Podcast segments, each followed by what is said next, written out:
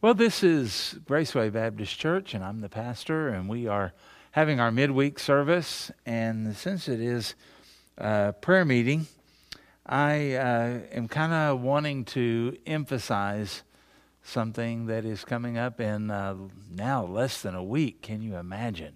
We've been talking about 2020 being an election year, and uh, boy, the weirdness of 2020 continues even with this uh, freakish ice storm that has come in and uh, just wreaked havoc with all of the trees and all of that kind of stuff around here. It's like the saga continues. And um, so as I think about the elections, who knows, you know, what's going to happen, what the outcome will be. Of course, the Lord does. And Romans 13 tells us that He's the one that determines that. But um, we don't know, and so in the meantime, what do we need to do? Well, we need to think about this, and we need to certainly be praying about it. There's a lot at stake, and we've already got riots and stuff like that going on. Um, what in the world could happen depending on the outcome in the election? Or what if the way some people are trying to engineer it, what if we don't know the outcome of the election?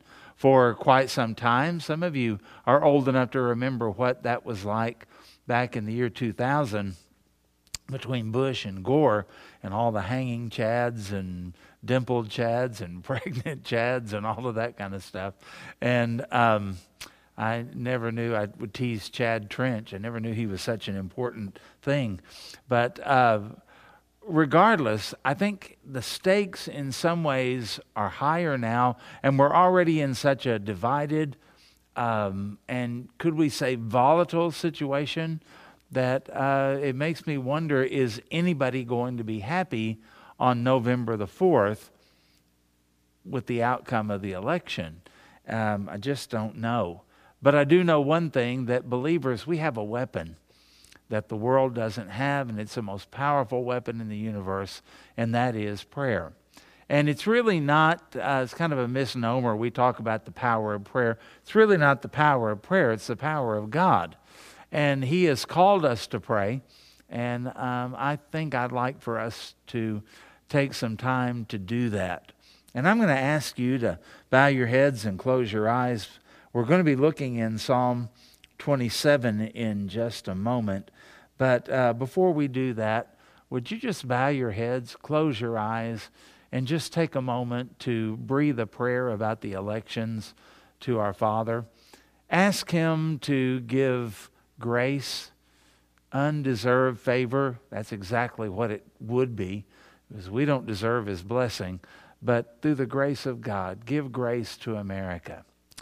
And ask Him to give grace and protection to the candidates, of course, and uh, ask Him to give sanity and clarity to the electorate, and that everything would go smoothly, and um, that He would bless us through all of this to be salt and light as believers.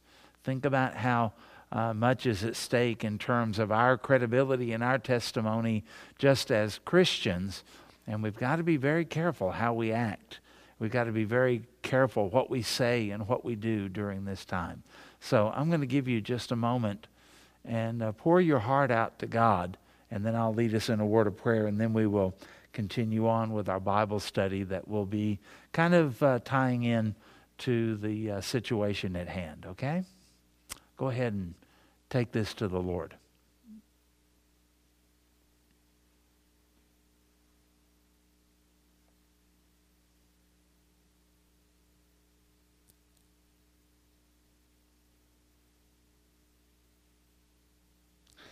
Father, as we think about these turbulent times in which we live, and they're bewildering times as well, our desire tonight, in this prayer meeting night, is to come to you and ask you to help us. To recognize, Lord, that uh, there's so much about all of this that we don't know because we don't know what is in the hearts of people. I mean, we do in a general way. sin and depravity and all of that. But in a specific way, we don't know what the plans of the enemy are, and we don't know how cooperative humans are going to be and all of that. We don't know what kind of schemes are lurking out there. Uh, we come to you, though, as the omniscient one because you do know. And we're asking, Lord, that you would dispatch angels on behalf of us and our nation. We're asking you to fill believers from north to south, east to west, fill believers with the Holy Spirit, and let believers, born again believers, be wise as they cast their ballot, and may they do it for the glory of God. And admittedly, Lord, it seems like we've come to a place in this country where sometimes we look at our candidates, especially for president, and uh, maybe for Senate or some of the other offices. And we look and we go, well, I'm not terribly happy with either one. And we seem to be choosing the lesser of two evils and things like that. Help us to understand that uh, that's not just the luck of the draw. You're the one who orchestrates that, even. And may we see some of the uh, deficiencies in the candidates and um, in office holders and all of that as a reminder that men and women, boys and girls are all imperfect. We are sinners, and we'll never find a perfect candidate. The only hope we have is you. And so we look to you and we ask you to rule and reign over us um, and your will to be done on earth as it is in heaven without any opposition, without any uh, regard for any other options, just to obey you. And if believers would do that, I believe that um, we could really make a difference in our land and in this earth. And I think a lot of it, Lord, just comes back to not so much the lost world, but it comes back to the lack of faith and the lack of obedience that Christians have. Please forgive us and cleanse us and give us grace. And we pray, Father, that uh, as we come to this election, that as we understand what Romans 13 says and so many other passages of Scripture teach us, that you are in control. We don't give you control, you're already in control. And that you are working this in a way that is going to lead to the return of Jesus Christ. And we do understand that you told us difficult days are going to come and we want to ask that we might remain faithful and that we might trust you and that you uh, would assure us that you're going to do your will in all of this and give us peace. And let us understand that really who's in the White House is not our main concern. Our main concern is are we submitted to the Lordship of Jesus Christ and do we trust you as we should?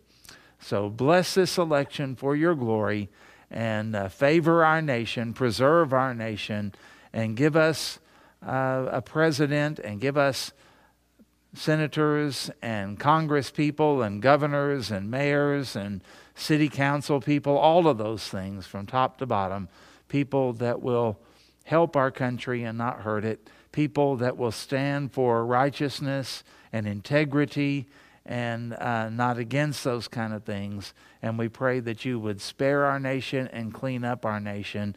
And while we pray this, Lord, we do pray that you would revive our church and other churches as well. And we pray this in Jesus' name. Amen. Okay, let's turn to Psalm 27. Um, some of you might be sharp enough to go, hey, we've already done that one, and you would be right. I just want to take um, about three verses out of this, and I want to apply it to the situation as I see it uh, right now. I am a little bit concerned about uh, things in our nation. Um, I'm probably in some ways not as concerned as I ought to be because uh, some of this stuff just doesn't interest me, maybe like it should, and I'm not as uh, informed in certain areas as I should be. I still don't understand some of the things that uh, have kind of popped up in the last few months concerning race and uh, QAnon and all of that kind of stuff. I don't really get that kind of thing. And I don't really fully intend to. I've got enough to do, and you do as well, you know, to be distracted by a lot of that kind of stuff that seems to be, in my mind, foolishness anyway. Um, there are other things that really do get my attention. And in spite of what I've been preaching and, and what I say, I will freely admit I battle some of the stuff about uh, this election that is coming up. I would like to say I have no concerns and no qualms, and I just fully trust God, but I'm, I'm learning and I'm growing, but I'm not quite there yet. And uh, depending on when you catch me and what I'm thinking about, what I'm concerned about, I have concerns about the survival of our nation and our form of government. And I think about my uh, kids and their spouses. I think about my grandchildren. And I think about what kind of world they're going to grow up in and what kind of things uh, could happen and how things could change for the worse you know, economically as well as uh, just religious freedom and uh, different things like that.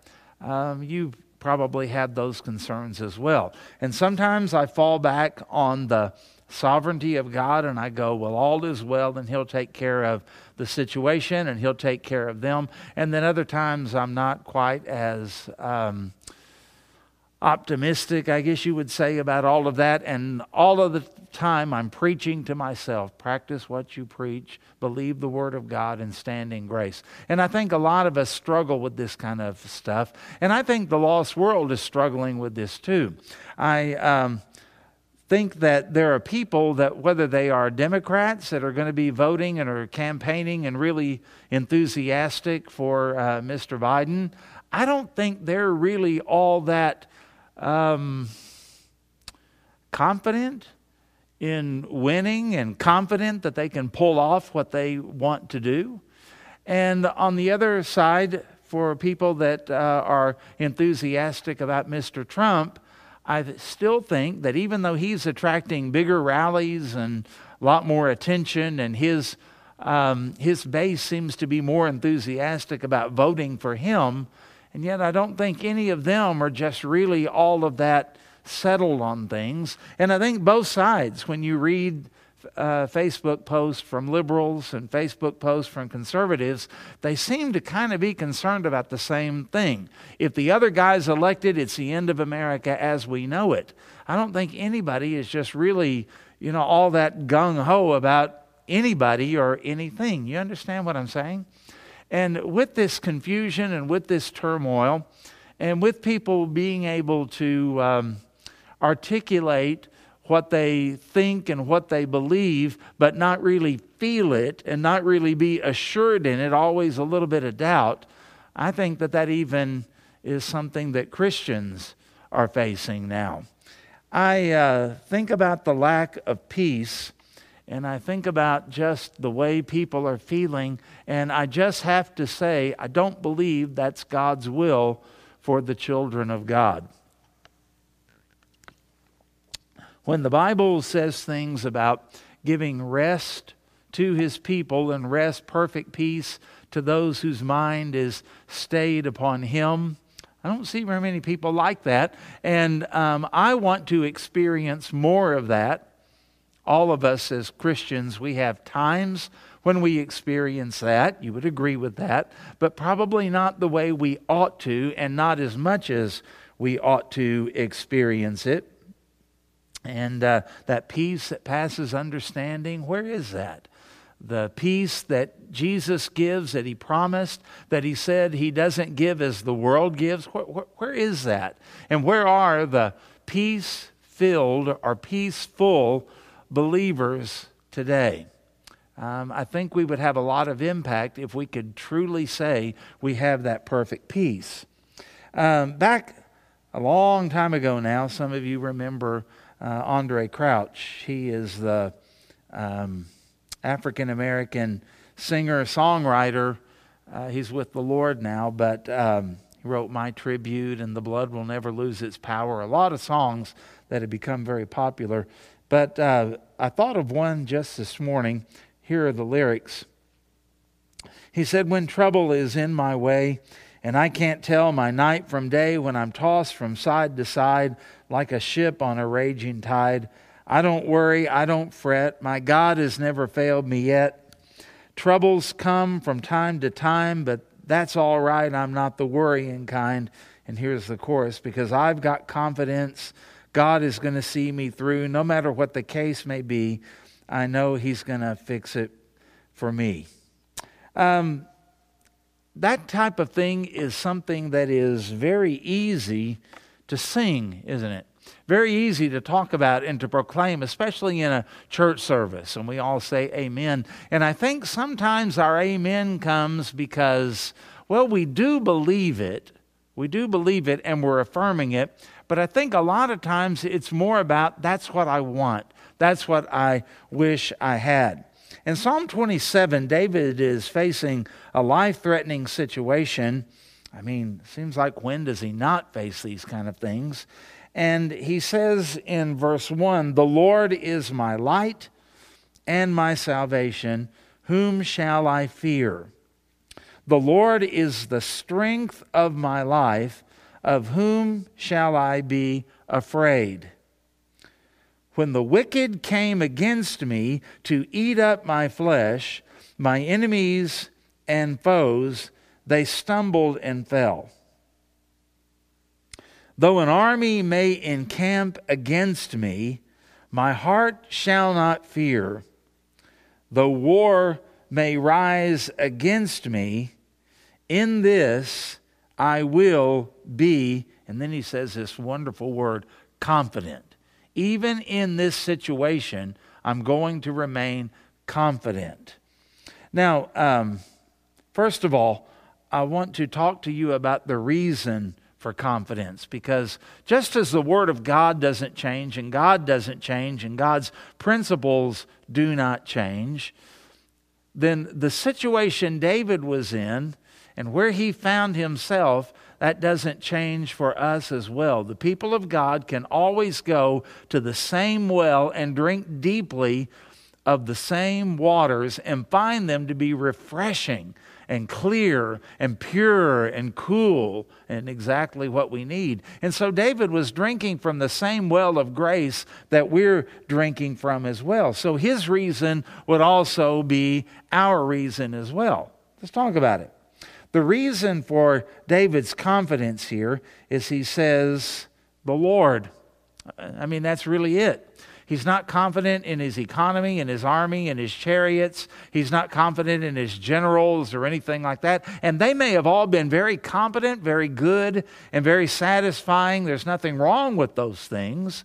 But that's not really the reason for his confidence. And uh, so he tells us right here in the very beginning of this, in verse 1, he says, The Lord. I mean, that really settles it. The Lord is my light. That's the first thing that describes the Lord here. And my salvation. That's the second thing. Then he asks the question, Whom shall I fear? And then he makes a third affirmation about the Lord that he is the strength of my life. That word could also be translated a stronghold or a fortress of my life. We tend, uh, sometimes because of what we've heard people say about warfare and the devil building strongholds, we think of a stronghold as being negative. No, it's, it, it just means a fortress. And the Lord has his strongholds, the enemy has his strongholds. And David describes the Lord in these particular ways. He is light.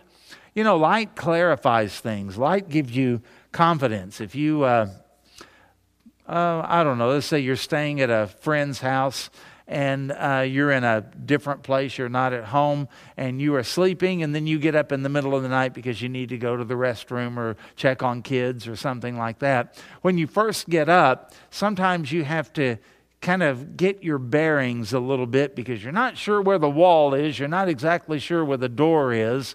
And uh, so maybe you use, sometimes I do, I use my phone, and uh, we'll try to, you know, kind of see it. And then I go, okay, now I know where I am. And don't always need the phone for the whole thing. I just need it to figure out exactly where I am and exactly where that door might be so I don't run into a wall or make noise or anything like that. Uh, light can be a clarifier.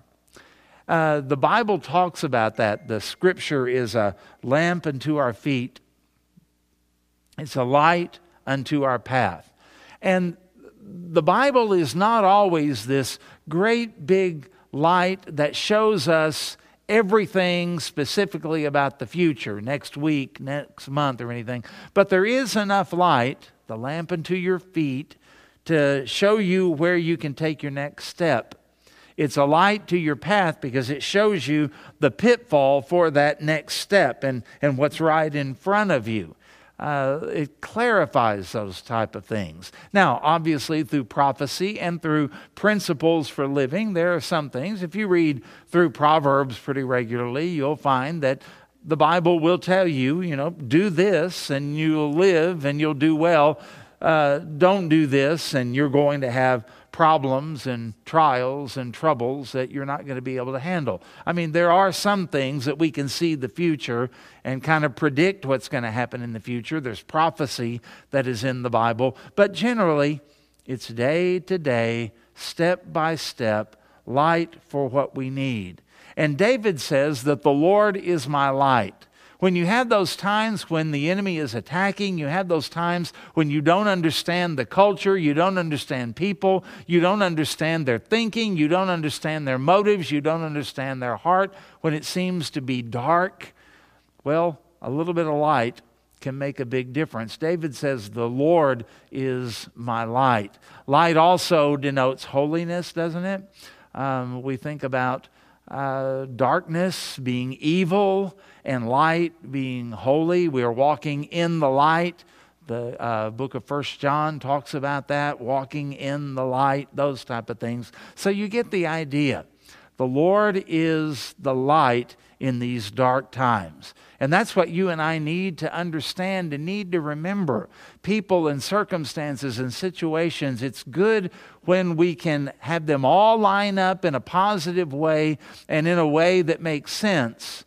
But even then, don't put your confidence in them.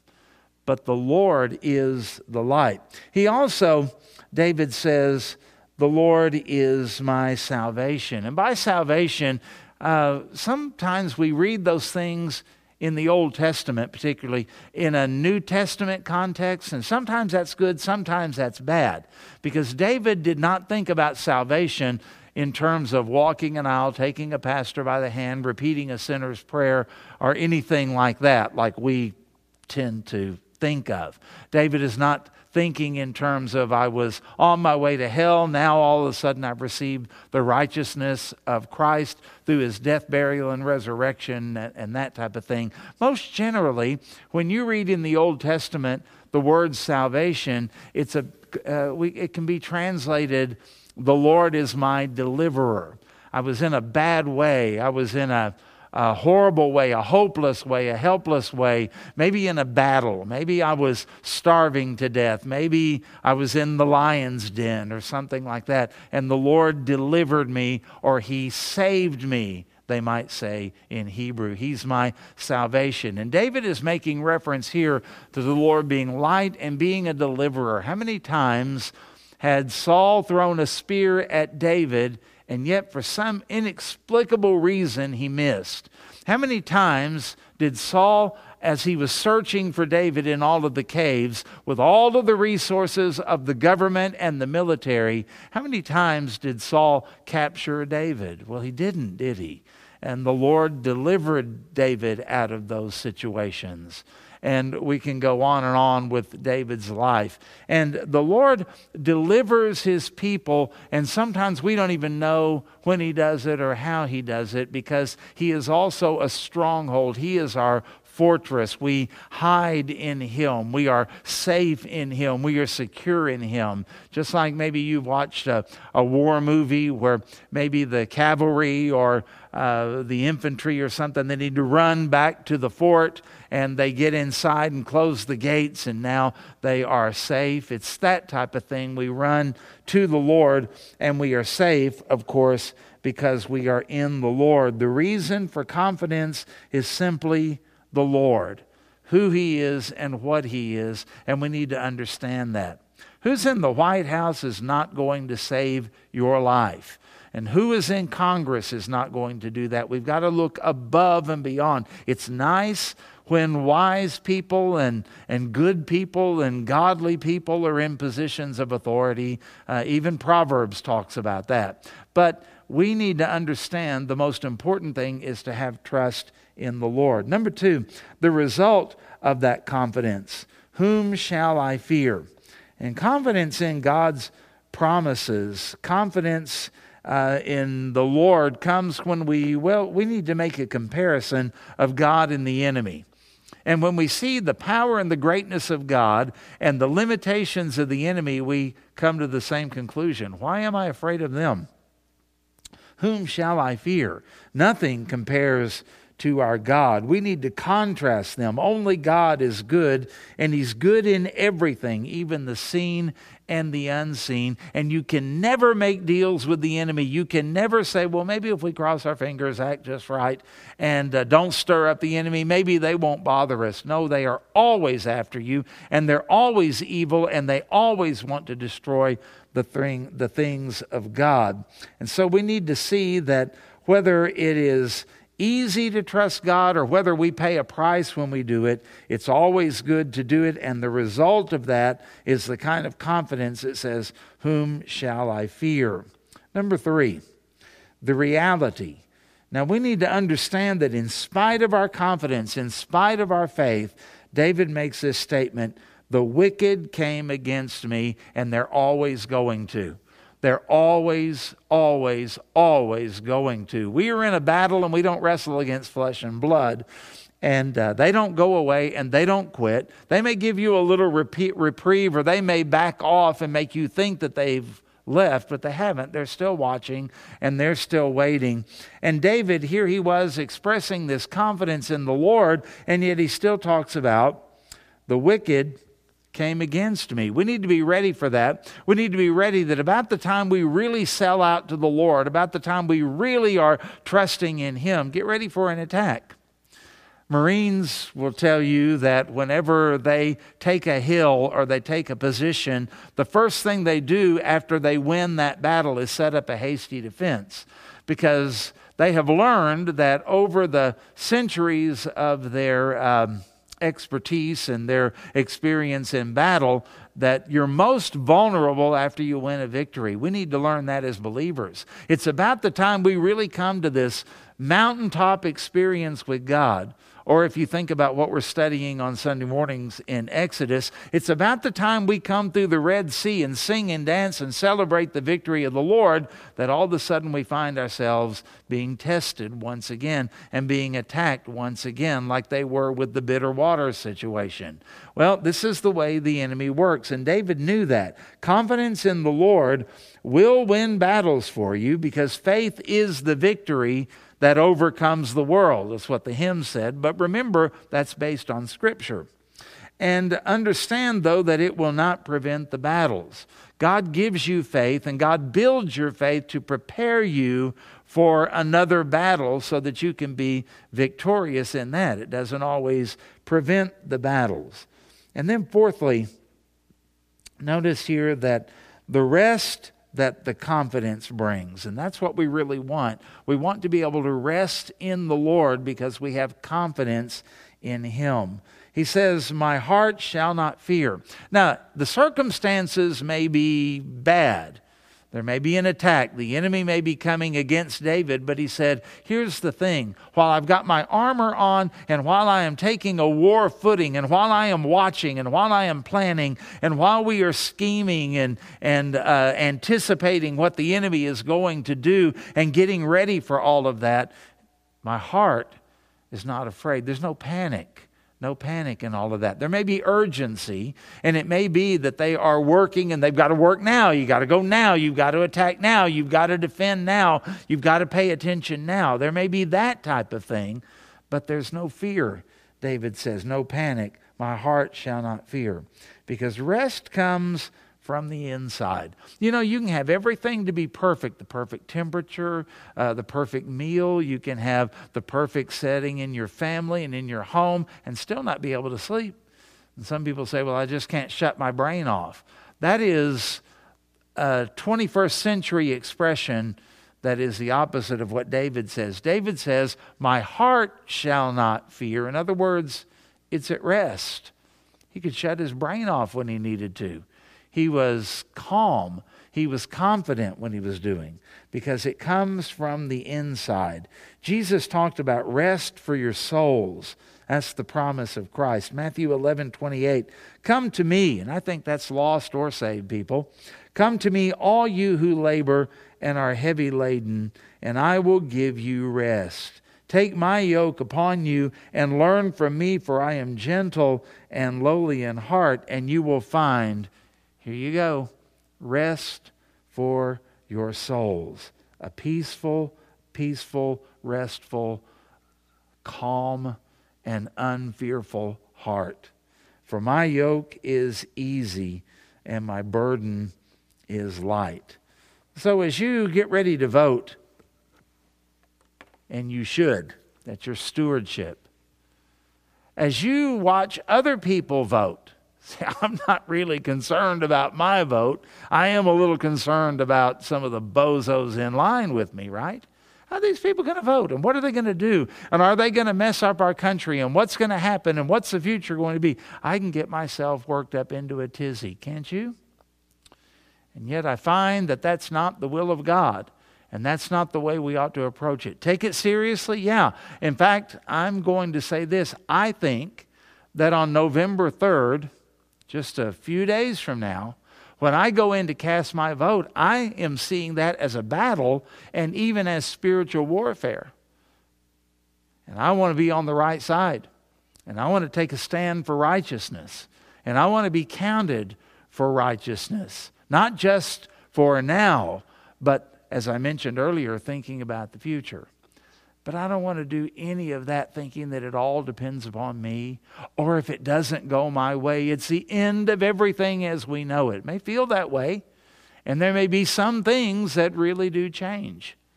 But when you understand what David saw and you have that same peace, if you will drink from the same well that he drank from, you'll have rest for your soul as well. And that's what I want for you, regardless of what happens.